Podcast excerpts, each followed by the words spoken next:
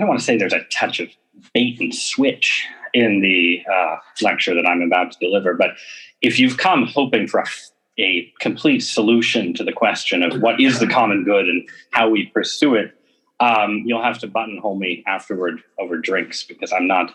I spent a certain amount of time diving deep into mid-century Christian literature, debates about the common good, and when I came up for air, I realized that I was, you know, totally out of my depth, and so I would retreat a little bit to something that, as a journalist and newspaper columnist, I have a slightly better handle on, which is just raw power and how it's wielded in society. So there will be some discussion of the common good in this talk, but a resolution of the core question will you know await the next Morningside event, which you'll all have to attend. Um, but I am going to talk a lot about uh, Jacques Maritain. So um, why don't I begin? Again, thank you all for being here. So let's start with a big question.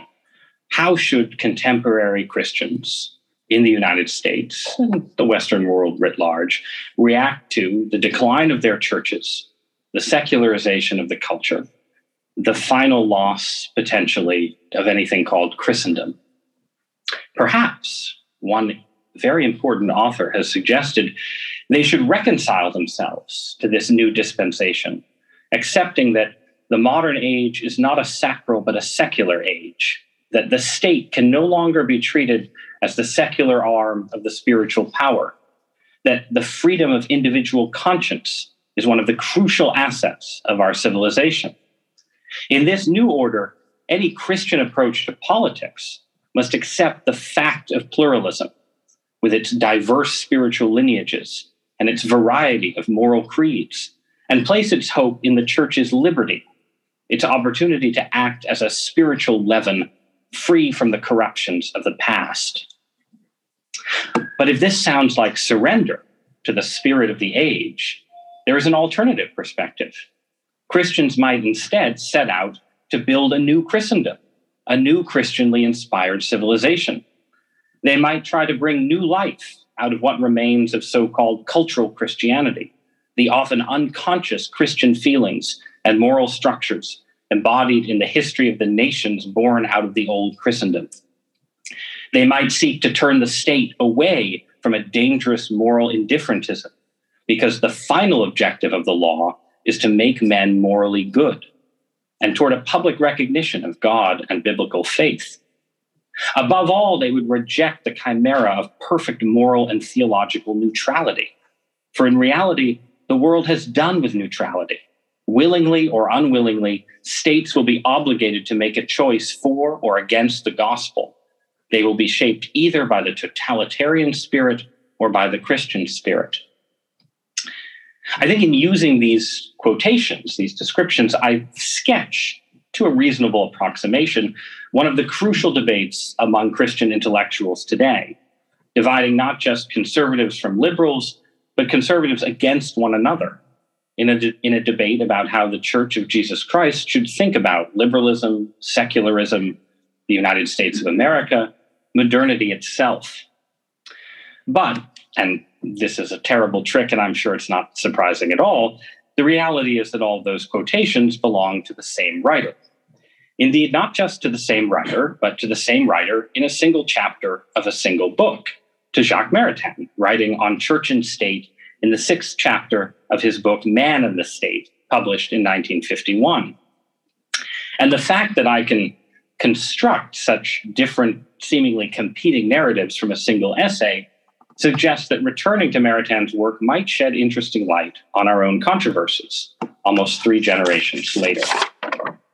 So, in the chapter in question, Maritain was, rather famously, as part of a larger movement, trying to develop Catholic teaching on church state relations beyond his church's traditional view that the two powers ideally should be effectively united, integrated as the soul and body are integrated in thought and operation.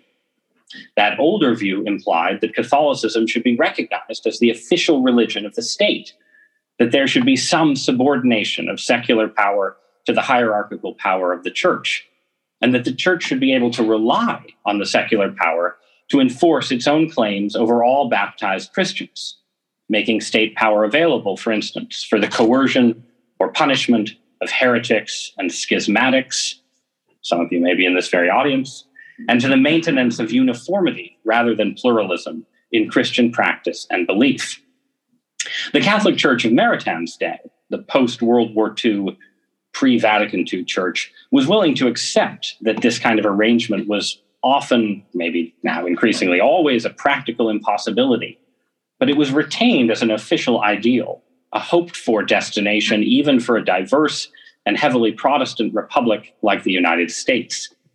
Whereas Maritain was arguing, with whatever care and caution and subtlety, for a more explicit shift, where the church would say that the ideal of church state relations in the Middle Ages, the sacral Middle Ages, no longer applied in secular modernity, and that the ideal relationship was now a different one, from which there could be no return to, say, the political theology of the Spanish Inquisition. Now, whether or not Maritain was intellectually successful in arguing that this shift could happen without any change in formal doctrine as an evolution rather than a rupture, in practice, he and others did succeed in changing the public posture of the Catholic Church within a generation. To the extent that the older teaching still persisted, it did so as a hidden aspect, a traditionalist secret wrapped inside very modern sounding rhetoric. Thus, even scholars like Thomas Pink who argue that the Second Vatican Council actually retained the prior teaching, some kind of integralist ideal. E- even those arguments tend to rely on close reading and careful parsing, while conceding that in terms of Catholicism's self presentation, its official theology, as distinct maybe from inerrant magisterial theology, Maritain's ideas carried all before them. But they did so, crucially, because they promised something more than simple church state separation, and certainly something more than a reconciliation with liberalism in its most secularizing aspect. The apparent dualities and internal tensions of Maritain's essay reflect this key aspect of his argument that in setting aside any formal claim to political power or establishment, in laying down the tiara, the Church of Christ could not just retain influence, but aspire to a kind of soft hegemony, a power within a pluralist context that would be exercised more indirectly, but remain real power all the same. Real enough, indeed, to merit the old label Christendom, however different its modern aspects. This power would flow, first and foremost, from what Maritain called vivifying inspiration. The church, separated from the state, freed of certain corruptions and temptations, would be more radiant, with a penetrating and vivifying influence on other agents whose place is less high in the scale of being. But that influence, crucially, would not just be felt in the individual conscience. Maritain's other agents pretty clearly include various secular forms of power, the powers of lawmaking and culture shaping, which would be expected to be still, in some sense, on the side of the gospel never imposing all its doctrines, but still animated by its teachings, still seeking a Christian politics amid a landscape of theological pluralism. So, if from the vantage point of 1951, Maritain was a liberalizer, from the vantage point of 2022, he can sound more like one of the fearsome post liberals.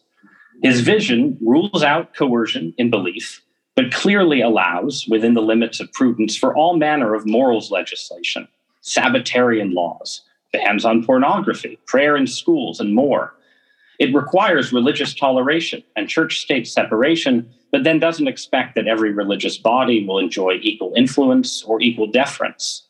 It expects the state to accommodate human weakness, but also to seek moral improvement, not simply leaving individuals to their libertarian devices. And if, in theory, this vision of the Christian society can seem a little vague and abstract, as well as maybe idealistic and over optimistic, if the two impulses that I counterpose to one another at the outset aren't always perfectly harmonized, still Maritain could claim that it had a, his vision had a hard-headed and practical basis in the real world. Because with whatever theological baggage, he felt he was essentially describing something like the American model of church state relations, of Christian politics playing out in a pluralist society, albeit reimagined somewhat in his specific argument for a society with a Catholic majority rather than a Protestant one. So the proper exercise of Christian power under modern conditions was not visible only in some theoretical utopia. It was already clear enough in the role that Protestant churches, eventually joined by the Catholic Church, had played in this country for generations. Here, Christian belief was not imposed, nor any specific denomination privileged, but nonetheless, America was clearly a Christian society, more Christian in practice than many European countries with established churches. And the power of the faith was manifest in the shaping role that Christian ideas played in so many prominent institutions, so many political and cultural debates. Thus, without ever demanding creedal conformity, let alone licensing and inquisition, Christian America was constantly debating the proper application of biblical principle and natural law to secular politics, constantly generating religious reform movements with a social or economic vision of, yes, the common good. And that long experience from abolition to the temperance movement, the social gospel, to the Christian influence on the New Deal, with revivalism, a constant throughout, demonstrated the fundamental plausibility of the Maritanian vision. The church and state could disentangle without disentangling Christianity from politics, without undermining Christian faith, without even abandoning some idea of Christendom itself. So that was 1951. And today we know, or at least a lot of people feel, that such optimism was time bound and ill fated. The religious arrangements that Maritain observed in America, the mix of church state separation and soft Protestant hegemony, dissolved across the generation following his essay. And the religious conservatism that then sought to restore some kind of American Christendom via an evangelical Catholic alliance was effectively defeated in its turn. In Europe, a Maritanian model arguably flourished in the brief window of his lifetime, the Christian democratic golden age of Adenauer and de Gaulle, and then similarly dissolved into outright de Christianization, with any alternative confined to the continent's peripheries. This unhappy experience has generated various critiques of Maritain's vision, among writers sifting through the wreckage of Western Christianity, trying to figure out where everything went wrong. And it should be noted that many of them follow in Maritain's own footsteps, since by the time of the Peasant of the Garonne, his late life, mid 1960s cry of disillusionment, he was convinced that his own hope for an advent of a Christian politics had been completely frustrated. And casting about for more radical alternatives on the left and the right, from his friend Saul Alinsky to the Chilean Christian Democrat Eduardo Frei. So Maritain was on board with the idea that he that things things had not gone according to plan. But so what were these critiques? Well, first there is a fairly famous philosophical critique from earlier from Maritain's own time, indebted to Thomas de Koninck, that suggests that Maritain's philosophical personalism was a wrong turn, that his vision of the common good was too fundamentally individualistic, too easily turned, despite its claims to be communitarian, to functionally libertarian ends, opening the door in turn for a kind of return of totalitarianism. This is a very interesting argument, and it represents some of those deep waters that Nathaniel encouraged me to dive into. But it's also highly technical, deeply frustrating, and to me raises the question could the decline of European and American Christianity really have been foreordained by a debate that only about six people seem to be able to completely follow. and I want to concede that possibly so. But for the sake of the rest of us, the, the journalists especially, the rest of this talk will follow what I think is the more legible and straightforward political critique of Maritain, which suggests basically that he was too naive about what would follow sooner or later, sooner in this case, from the church's surrender of formal political power. Whatever soft power the faith retained, whatever vivifying influence, the terms of that surrender still fundamentally left Christianity at the mercy of the state. And as Thomas Pink puts it in one of the more direct critiques of the church and state chapter, since the 1950s, political secularization has not taken the benign form that Maritain predicted. Instead, rather than, as he hoped, a clearer distinction between the temporal and the sacred, a clearer sense of the church's superiority to the grubby political realm, today we have a secular state imposing itself ever more disrespectfully on Christianity, constantly demanding things of the church, disregarding the limits on secular power that Maritain and later the authorities of the Second Vatican Council both seem to assume would hold. And the lesson then, especially for writers sympathetic to the older style of integralism that Maritain was criticizing, the lesson might be that a regime that does not explicitly use its powers in favor of the true faith will eventually end up using its powers against that faith.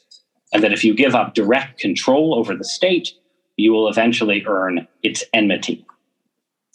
Out of this critique, you can tell a story about Christianity's specifically American decline, in which the secular state becomes the key player. The soft hegemony of American Protestantism in this account didn't simply fail from the 1950s onward, rather, it was torn down from above using raw political power, beginning with the Supreme Court decisions on school prayer and continuing through Roe v. Wade to Obergefell versus Hodges, with other social and economic coups and revolutions from above folded in as well. The soft Christian power that Maritain observed and celebrated in this account was no match for the hard power of liberal and later neoliberal elites. And the specific kind of political secularity that he defended was always destined to give way to something different, less benign and Christian influenced, more aggressive and domineering and intolerant. And this last point represents the critique of Maritain at its strongest, since I think it's impossible to read some of his work today without occasionally picking up the same over optimistic vibe that informed so much religious writing between, let's say, World War II and 1968. The kind of Harvey Coxian feeling that you're listening to a confident mid century urban planner sell you an apartment in Brasilia and that look dated to Maritain himself, as we've seen 15 years later, let alone to us today. But with that concession to his over optimism, over optimism, his Coxian vibe, one might make two arguments in defense of Maritain's general perspective. The first would directly challenge the claim that the primary force driving American Christianity's retreat has actually been the power of a secular and anti Christian state. Yes, state power has mattered to religious change. Yes, culture can be downstream of politics, but in a fashion that's more often provisional than decisive and still frequently subordinate not just to general social and cultural trends, but more importantly to developments and crises within the Christian church itself. Thus, the school prayer decisions, for instance, did clearly strike a blow against soft Protestant hegemony. But judicial hostility to public expressions of Christianity really peaked in the 1960s and early 1970s and has been partially rolled back by justices friendlier to religious liberty and religious expression in the decades since. The crucial Supreme Court decisions on homosexuality and same sex marriage clearly followed broad shifts in public opinion rather than preceding them ratifying a cultural revolution rather than imposing one. The recent use of civil rights law to harass conservative Christians is just that a recent development made possible by prior institutional change and cultural weakness, not some immediate and inexorable consequence of laws passed to a very different purpose almost 60 years ago. And while the Supreme Court's Roe v. Wade decision on abortion did impose a revolutionary dictum, given that the pro life movement is pretty much the only element of religious conservatism that's actually gained some ground since the 1970s, it's hard to argue that Roe v. Wade explains secularization, the decline of religious identification, or the cultural weakness of the churches. Instead, the more important explanation lies within, in Christianity's internal divisions, its failure to respond effectively to social and economic and technological changes its theological civil wars and failures of leadership and egregious scandals. No ruthless secular authority drove the Protestant main line to collapse. The crisis of faith among the mainline's own leaders, the bishops and theologians who denied core Christian doctrines, the desperate chasing after certain political causes to make up for the waning of missionary zeal, even the tendency, long predating the 1960s, for upper, upper middle class Presbyterians and Lutherans and Methodists to have ever fewer children. All these mattered far more than anything the Warren Court or later neoliberalism did. Likewise, it's hard to see how a Supreme Court decision outlawing school prayer in public schools led to the swift post 1960s decline of Catholic infrastructure in America. An infrastructure which had, after all, been forged precisely as an alternative to soft Protestantism in public schools, and which had flourished during a period of much greater anti Catholic impositions than anything the secular state brought to bear in the 60s or 70s.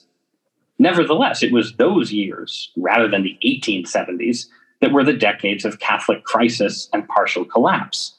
Again, not because of external political pressure, but because of terrible internal divisions over how to adapt or not to the social trends and changes of the era. Post Vatican II Catholicism divided over liturgy, theology, morality, and finally politics. And then its partial recovery of unity, at times at least in the John Paul II era, was undermined by the, by the horrors of the sex abuse crisis. Would the church have avoided all of this if Griswold v. Connecticut had been decided differently? Surely not. The breaking of preconciliar Catholicism in the postconciliar era was something that Catholics did themselves. So it shouldn't be surprising then that Maritain's formula for a gentle Christian hegemony failed in an era when so many Christians lost faith in their own doctrines, when the church is divided over what were and weren't essential teachings, and when the salt lost its savor in so many conspicuously scandalous ways. His formula for a kind of Christian power under pluralism doesn't require Christian perfection. Nobody would call America's 19th century Protestant establishment perfect or saintly always. But it does require some degree of doctrinal confidence, some reasonable fit between ecclesiastical structures and social trends, and some clear sense of missionary zeal and the fact that his model of Christian politics failed across an era when Catholics were feuding fiercely over their own liturgy, when mainline Protestantism lost faith in the resurrection and the virgin birth, and when evangelicalism's leadership regressed from Billy Graham to Jerry Falwell Jr., might indict the era's Christians more than it, than it does than it indicts his model of how a Christian society ought to work.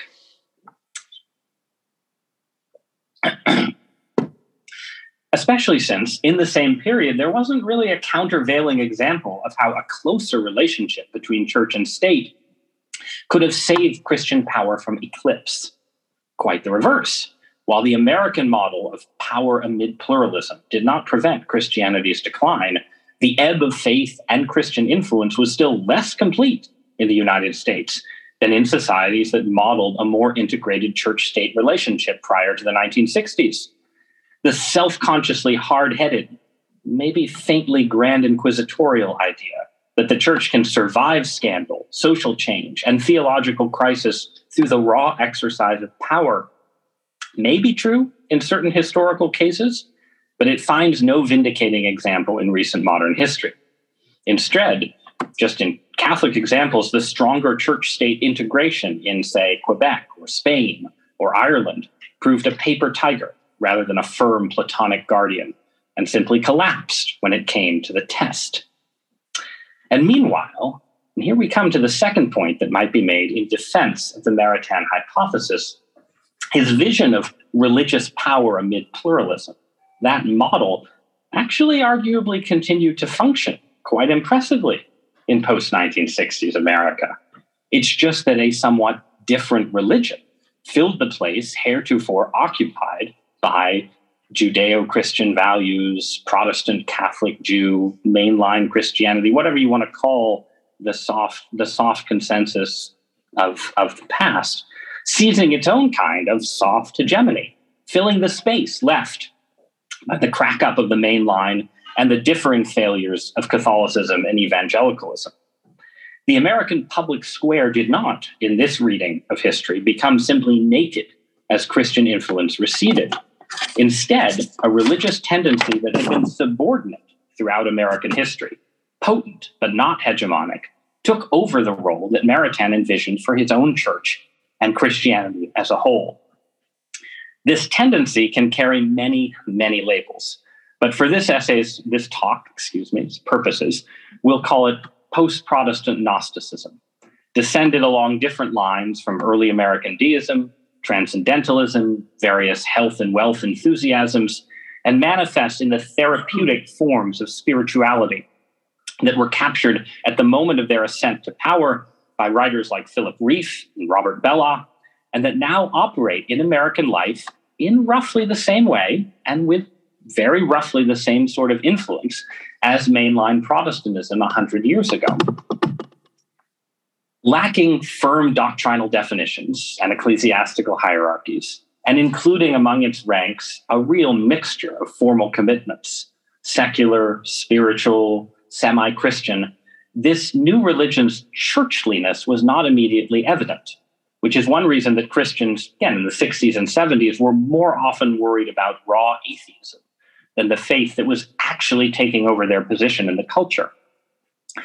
But over, the, over time, the label that's applied by internet reactionaries to this post Christian formation, the cathedral, has become more and more appropriate. Like the old religious establishment, the ascendant Gnosticism operates through a set of institutions that resemble an ecclesia. Both the old institutions of Protestant Christianity, its universities especially, um, and also more novel institutional powers from the complex tangle of big foundations and philanthropies and activist outfits to the church of the masses manifest in media and television and now Silicon Valley. Like the old Christian establishment, this new hegemon experiences periods of revival and inner turmoil. The new age of the 70s was formative in the same way that the George Whitefield and Jonathan Edwards era was formative for early Republic Protestantism. And the current Great Awakening resembles the 19th century awakenings in its effort to renew and reshape the various institutions of this church. And like, like those past like, like the Christian hegemony of the past, the ascendant Gnosticism influences society in something much closer to Maritain's model than to a stricter form of integralism. It wields its power primarily through the cultural influence of non political institutions, and only secondarily through direct lawmaking or rulemaking. Its rule is firm within its own institutional territory, but more limited and moderated in the political sphere writ large and where it directly shapes the interpretation of laws, it often does so through vivifying inspiration rather than ecclesial imposition. A certain style of Gnostic values, you could say, pervade the key rulings of a figure like Anthony Kennedy, without there having been some explicit Gnostic religious edict that Kennedy was bound to follow.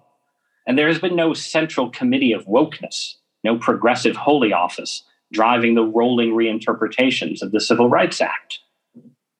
At the same time, the new hegemon is tolerant of religious difference, allowing conservative forms of Christianity to persist, even unto this lecture in the heart of Manhattan, in the same way that the old Christian establishment allowed America's various forms of religious diversity and Christian heresy to flourish. It just sets certain limits or aspires to set certain limits on their freedoms establishes some implicit cultural hierarchies and generally tries to nudge other faiths towards itself, especially on certain key issues. The various attempts to push Christian churches towards a reconciliation with the sexual revolution, for instance, doesn't really rep- resemble Reformation era repression of religious dissent, but it does somewhat represent the constant pressure experienced by Mormonism or Christian science or even Catholicism in our more Protestant past, when the issue wasn't doctrine writ large or even some specific, uh, but some specific practice or idea that fell just a little bit too far outside the moral and cultural consensus. Keep your faith, but consider making it a little more like ours, is the constant message from the hegemon. with the further promise that if you converge with the hegemon, you might get to share some of its cultural power rather than remaining perpetually outside the cathedral's doors. Now, of course, the pressure on non Protestants in the 19th century wasn't always gentle. And some critics of the new hegemon argue that its own relative tolerance is just a temporary stage. That already in speech codes and cancellations, you can see an incipient totalitarianism, a more censorious and inquisitorial future, with even overt persecution waiting in the wings. And these critics are certainly correct that the new religious hegemon has become more intolerant as its power in certain core institutions has increased. But I think it's still very much an open question whether that intolerance will lead inexorably to greater power over the entire culture, or whether in a society as diverse and complex as ours, the zeal of a hegemon has a self limiting effect, generating stronger backlash when it uses power too overtly creating new centers of resistance when it imposes theological conformity too explicitly, and imposing a Brezhnevian, or if you prefer, late 19th century Bostonian freeze that looks solid but can't survive the heat of crisis. Whereas the more relaxed kind of Gnostic hegemony, a more Maritainian form, think early Obama era progressivism, not peak Great Awakening progressivism, might have more staying power, dis- disarming opposition, preempting backlash, balancing its power and its society's pluralism sustainably, rather than risking a crack up for the sake of inquisitorial control. At the very least, we can observe that the more intense form of the new religion is meeting resistance all over right now, even unto San Francisco's school boards. And just as the most stringent expressions of Protestant hegemony in the old America sometimes found themselves resented and rolled back, with prohibition being a conspicuous example, so our Gnostic church could remain culturally established for another generation, but find that its militants and missionaries are forced back to gentler tactics for a time. So, from this admittedly highly debatable interpretation of ideas in recent histories, I want to draw a few very provisional conclusions. First, for the sake of these debates happening within Christianity, among Christian intellectuals, there's important and interesting common ground between Maritain's attempt to reconcile Catholic teaching with religious liberty and pluralism and the current post liberal attempt to distinguish a Christian political vision from so called classical liberalism or libertarianism. The Maritainian and contemporary post liberal visions both imagine a society shaped in profound ways by religious power. They both expect the law to be a moral teacher and the state to seek the common good. And they share an implicit critique of classical liberalism in its purest form as fatally naive its goal of strict religious neutrality a functional impossibility. Because even under conditions of pluralism, religion and politics will never be separated. Some religions will always shape laws and cultural norms more than others. A religion that wins converts, which obviously Christianity aspires to do, will inevitably end up wielding increased political power as well. And if you throw down one religious hegemon, a new spiritual power will fill that void soon enough. So, if this shared view, this Maritainian post liberal overlap, is correct, then it might imply that some of the running debates about Christianity's relationship to, say, the American founding, the place of ancient religion within modern liberalism, are putting a little too much weight on what we might suppose in theory and not enough on what we've already seen in practice. Whatever the founding generation of this country intended, or whatever the implicit philosophical implications of some of their arguments implied, 1776 and 1789 created a political order, call it a liberal political order, that has been compatible with multiple different forms of soft religious hegemony. And you can you know, subdivide our history in different ways. You could say there was a brief Unitarian era, a long Protestant ascendancy, a shorter Protestant Catholic and Judeo Christian era, and finally our own period of Gnostic power. But however you subdivide it, each of those forms has been potent and influential each has been somewhat contested and contingent. And that means that for anyone discontented with our current state of affairs, our current hegemon, the record of American history offers license for all kinds of aspirations, including a vision of a renewed American Christendom that both Maritain and the post liberals share. But then, where Maritain diverged clearly from the old integralism and seems to diverge in certain ways from some forms of post liberalism as well, on questions of how closely should church and state be aligned, how tolerant of pluralism should this imagined renewed Christendom be? Whether Christian renewal can be opposed, imposed from above, or whether it must begin as an organic and voluntary process. How much can be accomplished religiously and culturally if your primary weapons are political? On those questions, I think the record of the last 70 years has continued to supply evidence in Maritain's favor. So, that evidence in a short list that, again, that Christianity's decline was driven more by an internal crisis of faith than by political pressure from above or without. That closer to integralist solutions to the crisis failed more completely than the Maritainian model. That the Gnostic successor to Protestant hegemony achieved its own religious ascendancy in roughly or even precisely the way that Maritain imagined religious power being wielded effectively within pluralism, and that this Gnosticism's hold on power today is more contested and vulnerable to backlash the more fully integralist it seeks to become. And then a final, not really throwaway piece of evidence that even the contemporary models invoked by post liberals for how a Christian revival might be encouraged from above, most of them Eastern European, and touching on subjects that should be in all of our thoughts these days, in fact, have not clearly generated an alternative Christendom that's as vital in practice as American Christianity remains even now, as the weaker religious power under pluralism after decades of cultural defeat. Just to be super specific, I'm talking about, let's say, current trends in Hungarian and Polish church attendance. At some point, the political embrace of cultural Christianity may revivify practicing Christianity but it hasn't obviously happened yet. So, all this suggests, on the one hand, that American Christians interested in the recovery of lost influence can and should go some distance with the critique of classical liberalism, recognizing that the perfectly religiously neutral society does not exist, that to preach the gospel is to inevitably seek some kind of Christendom and that what Christians see in today's progressive cathedral isn't just an imitation of how their own faith once wielded power within pluralism, but in its milder forms, also a model for how it might someday do so again.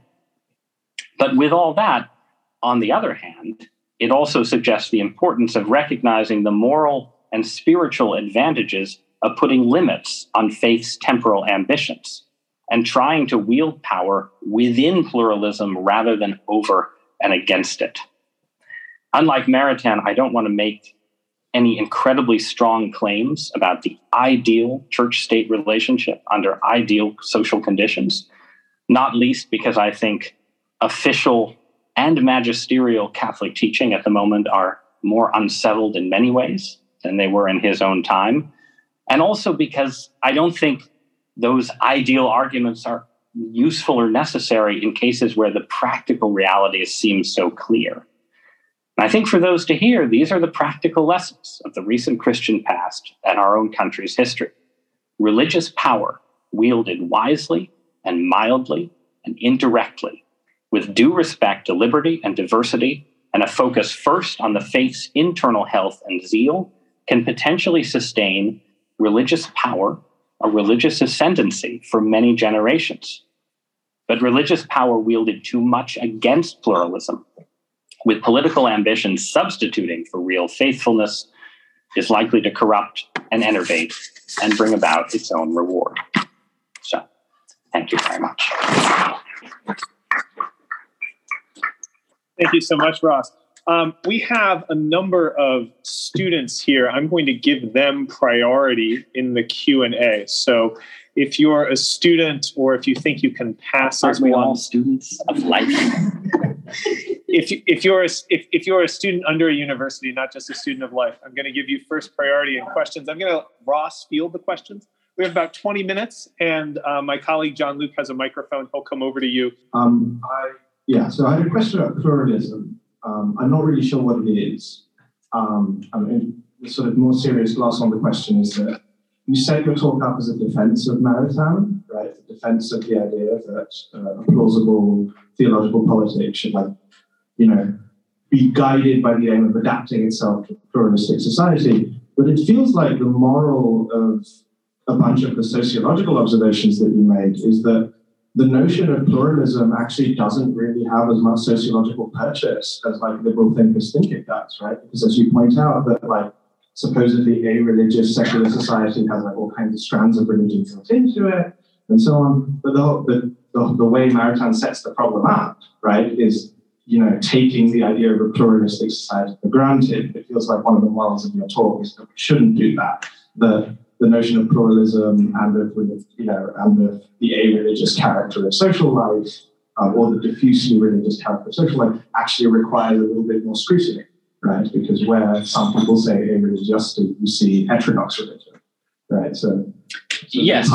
So I, I think well, I think that's right, but I think it's in my you know highly provisional reading. I think that is there in Maritain too, and that you know it, it is I, I meant what I said that I, I don't think the tension that I used to frame the essay is perfectly reconciled in in in his in his piece, and it's you know I don't think it's I don't think it's perfectly reconciled in my analysis either. Um, but it seems like two two things can be true. One is that you know modern conditions are seem radically pluralistic when you contrast them to um, you know a lot of pre what you know to super generalized pre-modern and traditional societies right? Um, there is extreme diversity of beliefs and attitudes and commitments and that's, that's sort of a you know a fundamental reality that to the extent anything has sort of resolved it it's only done so through totalitarian methods and then not successfully anyway. Um, although that's itself an open an open question. So that's true, but then it's also true that in those pluralist societies, some ideas are more important than others, and some institutions are more important than others, right? And you know, I'm describing the sort of dominant ideas and institutions of our time as explicitly religious deals some bases. You know, I, I think it's t- certainly certainly the the the question of what is a religion is highly contestable, and you know is is you know what I'm calling Gnosticism really a religion in the sense that Christianity is religion, et cetera. Right? Those are those are very reasonable questions, but the the if you keep it just in the realm of idea, you know, if you say we're talking about categories that can encompass ideology as well as theology, you know, and so on. Um, I think there in Maritain's argument from the beginning, if you go through the essay, is the sense that like, yeah, there's, you know, you're you're going to have you're going to have religious toleration, you're going to have a lot of religious diversity, but you're going to have a central faith in the society. You're going to have some faiths that are closer to that central faith and exert more influence because of their closeness to it, and some others that are further away. And you're going to have, you know, you're going to have some faiths that are beyond the limits of pluralism, which is something you know everybody tacitly accepts, right? Um, with disagreement about where the lines are, and you're going to have some effective, you know, in in the place where the central faith and the faiths closest to the central faith have a kind of moral consensus, you are going to have some vision of the common good that expresses itself in law and culture. Um, I think that's right, and I think it it is useful as yeah. I mean, one obviously, this is not something that's incompatible with a classical liberal framework, but the initial commitments of classical liberalism and the arguments that classical liberals tend to make against um, you know, both in our own debates, the woke left and the post liberal right, tend to foreground the idea of neutrality. And I think it's worth foregrounding for our purposes the inevitable limits of that of that neutrality, not least because it offers these contending groups something to aspire towards, right? Like you yes, you know, if you win a debate, you do get to have a lot more influence over society. It's not, you know, the United States historically has not just been a sort of perpetual debating society where everybody, you know, sort of has interesting debates and then returns to their community and nothing changes. The results of debates have big implications for law and politics and culture. Um, and that in turn, for when you've lost a series of debates, right, as Christians have, that is itself a form of it holds out a kind of hope, right? A sense that like, okay, you know, for these various reasons you lost these debates, but you don't have to you don't have to go all the way to um, you know to the idea of exerting direct political power to imagine yourself wielding you know some version of the power that you're on the receiving end of now um, which is sort of a you know, maybe not the, the most Christian of impulses to carry into politics, but it's it's clearly one that is in the minds of a lot of religious conservatives today. One question that I had was, um, well, I guess I'll start with kind of the the post liberals would say that it's actually no accident that um, this specific religion, uh, right. wokeism, has arisen in its particular form. Um, you know, it's always has uh, maybe little different flavors across the years, but um, one of the big post-liberal accounts of it is that it sees itself as progressivism, as uh, in sort of the, the Marcuse line of thinking, sees itself specifically as the heir to the liberal tradition um, in which our you know politics have been designed for 250 years.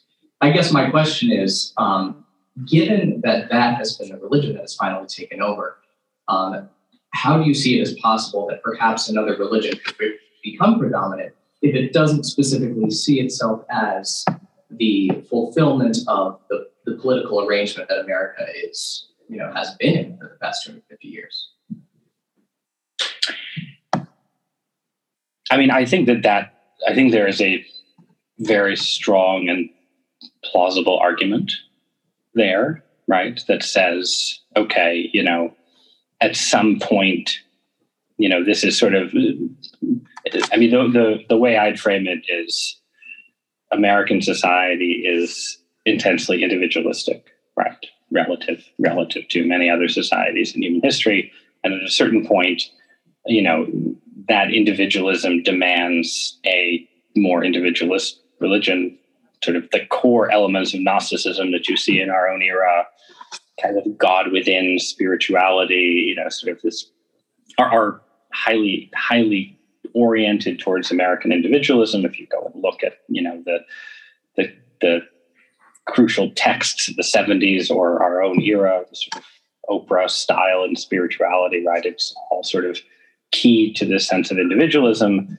Um, and so, yeah, it's this sort of organic unfolding process, and you have to cut away the political root in this kind of individualistic style of politics.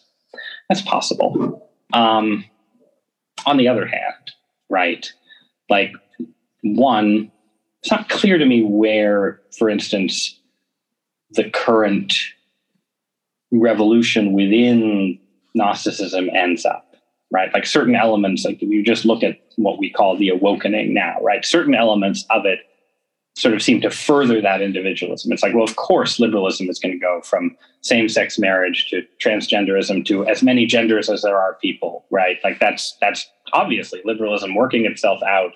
You need to cut away the liberal taproot.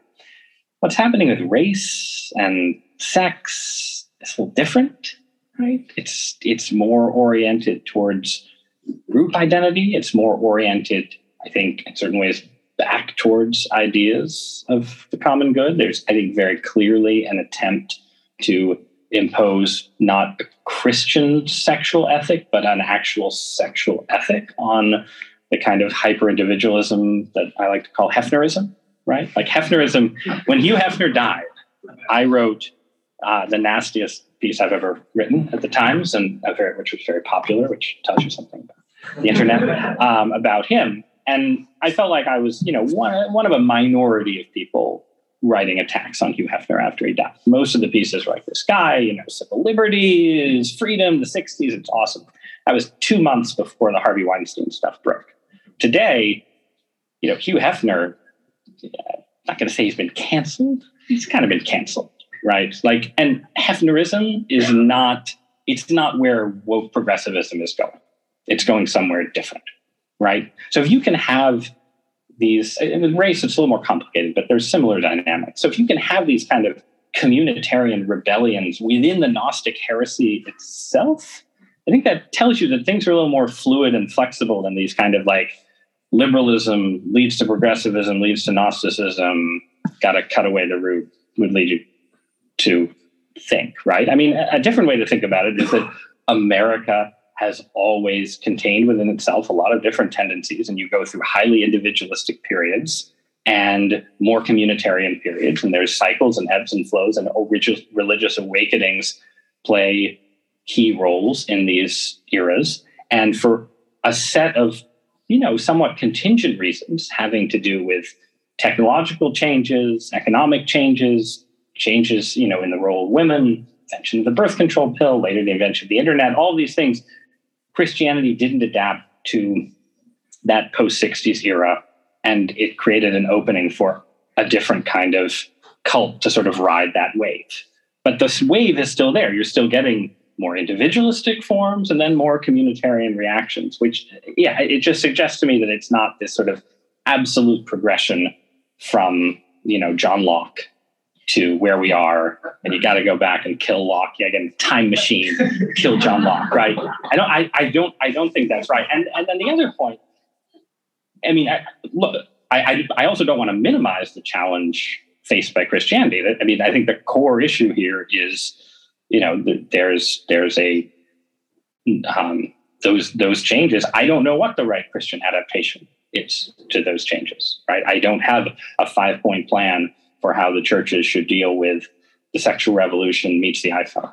Have ideas, but you know, people have obviously been trying to adapt, and it's not it's not like you know we keep coming back to these same debates within the Christian churches because they're really hard problems of adaptation where they're yeah it's a big it's a big challenge. I'm just I'm skeptical that Locke makes it impossible, and I'm also skeptical that America is completely unique in being, oh, this, is this the only time and place when the Gnostic heresy could possibly have triumphed because of our rampant individualism? My understanding, the other critique of Gnosticism is that it's the eternal heresy of Christianity. And, you know, if it hadn't been for St. Dominic, it would have taken over medieval Europe, which was definitely not a hyper individualistic, internet mediated society, right? And or you know had things shaken out a little bit differently in the fourth century right? Or, you know you, maybe more the third or second century. But either way in very different times and places gnosticism has emerged as a kind of symbiote slash rival to christianity.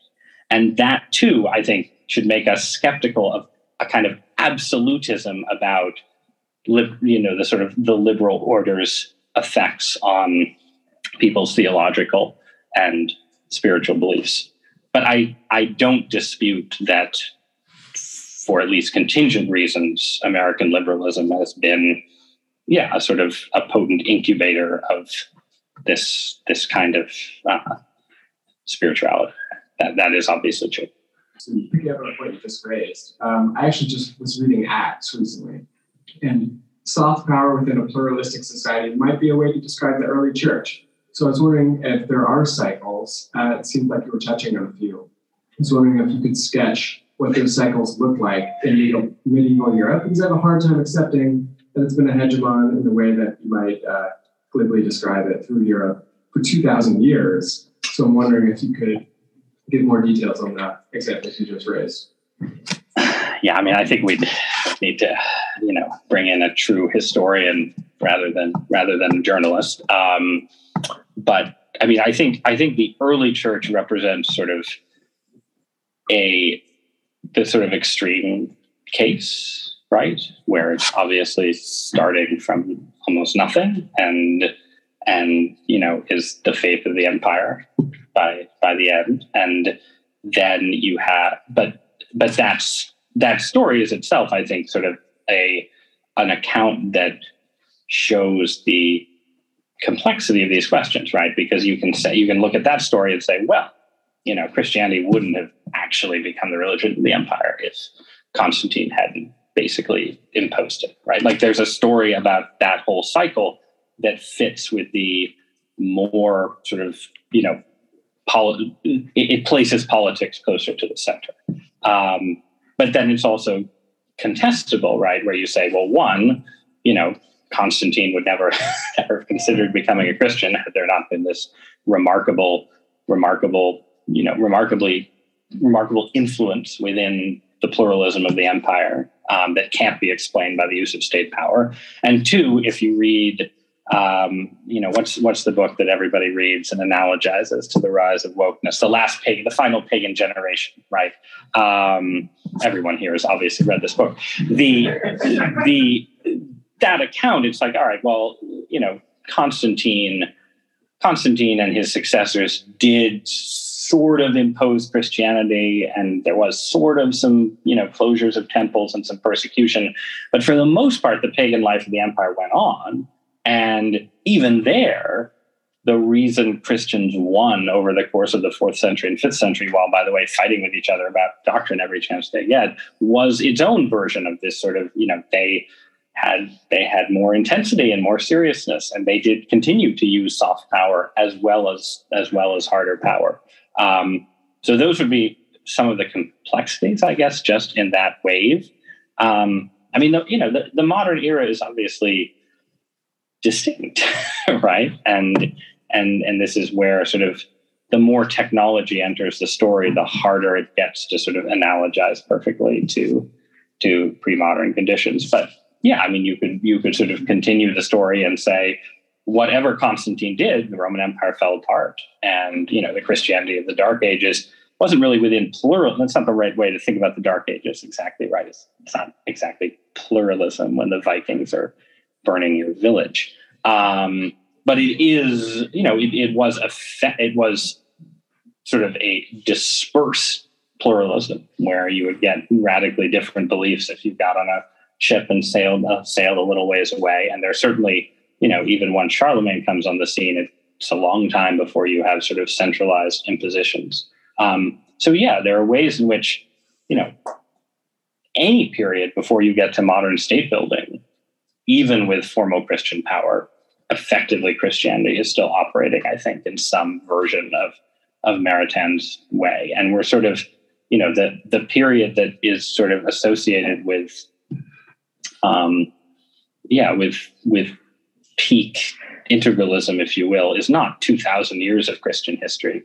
It's you know, maybe 12th century to the Wars of the Reformation, plus some sort of discrete periods previously. Um, but then, you know, the integralists would stand up and say, well, what about when Clovis converted? That was how we got France, right? You know, I mean, so it's complicated and you need a real historian. Well, you mentioned very often, obviously, the you know trade-off that occurs, this balancing act um, between you know these values being enforced, whether uh, you know hard soft power analogy that I like, um, versus pluralism.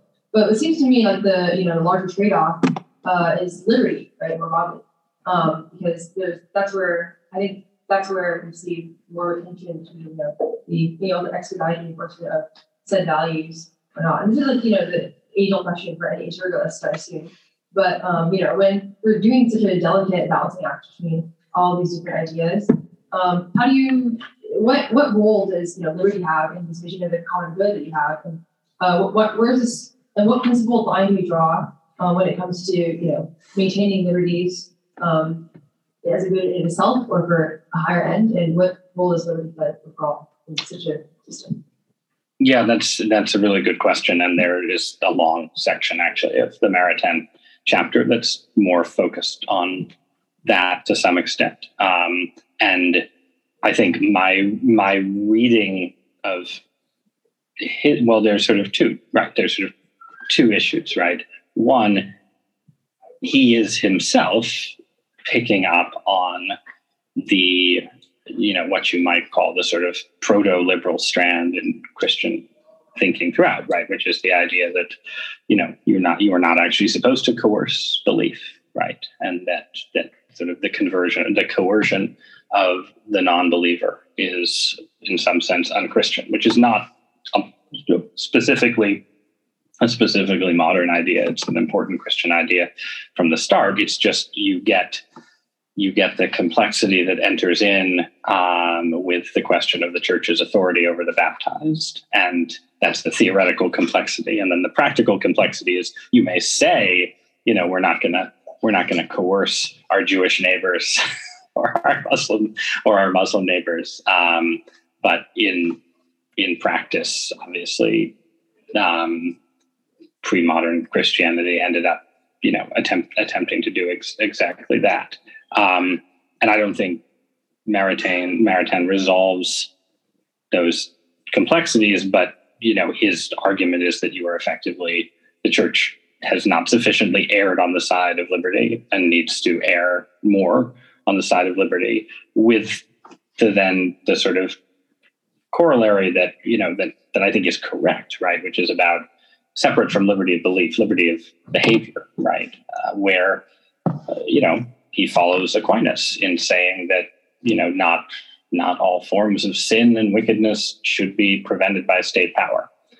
Um, and which forms of sin and wickedness should be prevented by state power? Well, that's a prudential question, um, which is a huge cop out, but in fact is is is but is is actually correct, right? And it's so I, I I'm just uh, you know this is sort of now just my own personal personal thinking on something particular to America. Um, but it's I think a fine place to end. I wrote a column a few a couple weeks ago after the Super Bowl about the spread of gambling in the United States, right? And you know what should what should the law do about gambling?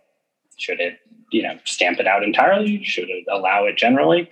I don't, I don't think there's any perfect answer to that question, and any line you draw about the regulation of gambling is going to seem arbitrary. And, you know, but in the column, I basically made a defense of the totally arbitrary system that I grew up with, where, you know, you could do casino gambling in Atlantic City and Las Vegas and then on some Native American reservations. Was that was there any consistent principle at work in that system? Of course not.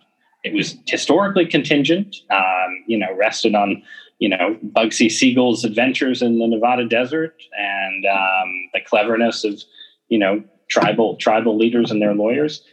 But I think it would have been a really good prudential resting point for American law and custom on on gamble.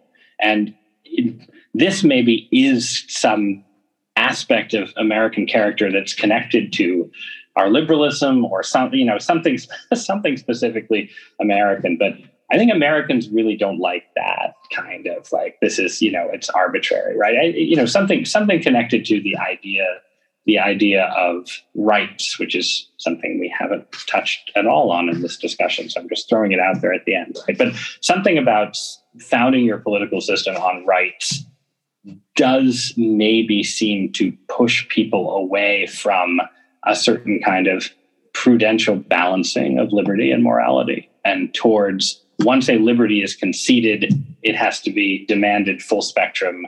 You know, if you can gamble in New Jersey, you have to be able to gamble in Connecticut. If you can bet on the Super Bowl here, you have to be able to do it there. And I do think that's a challenge and a problem in our national life that, yeah, maybe is connected to certain inherent political tendencies of our regime. So, on that point, conceding important ground to the integralists, I guess I'll stop.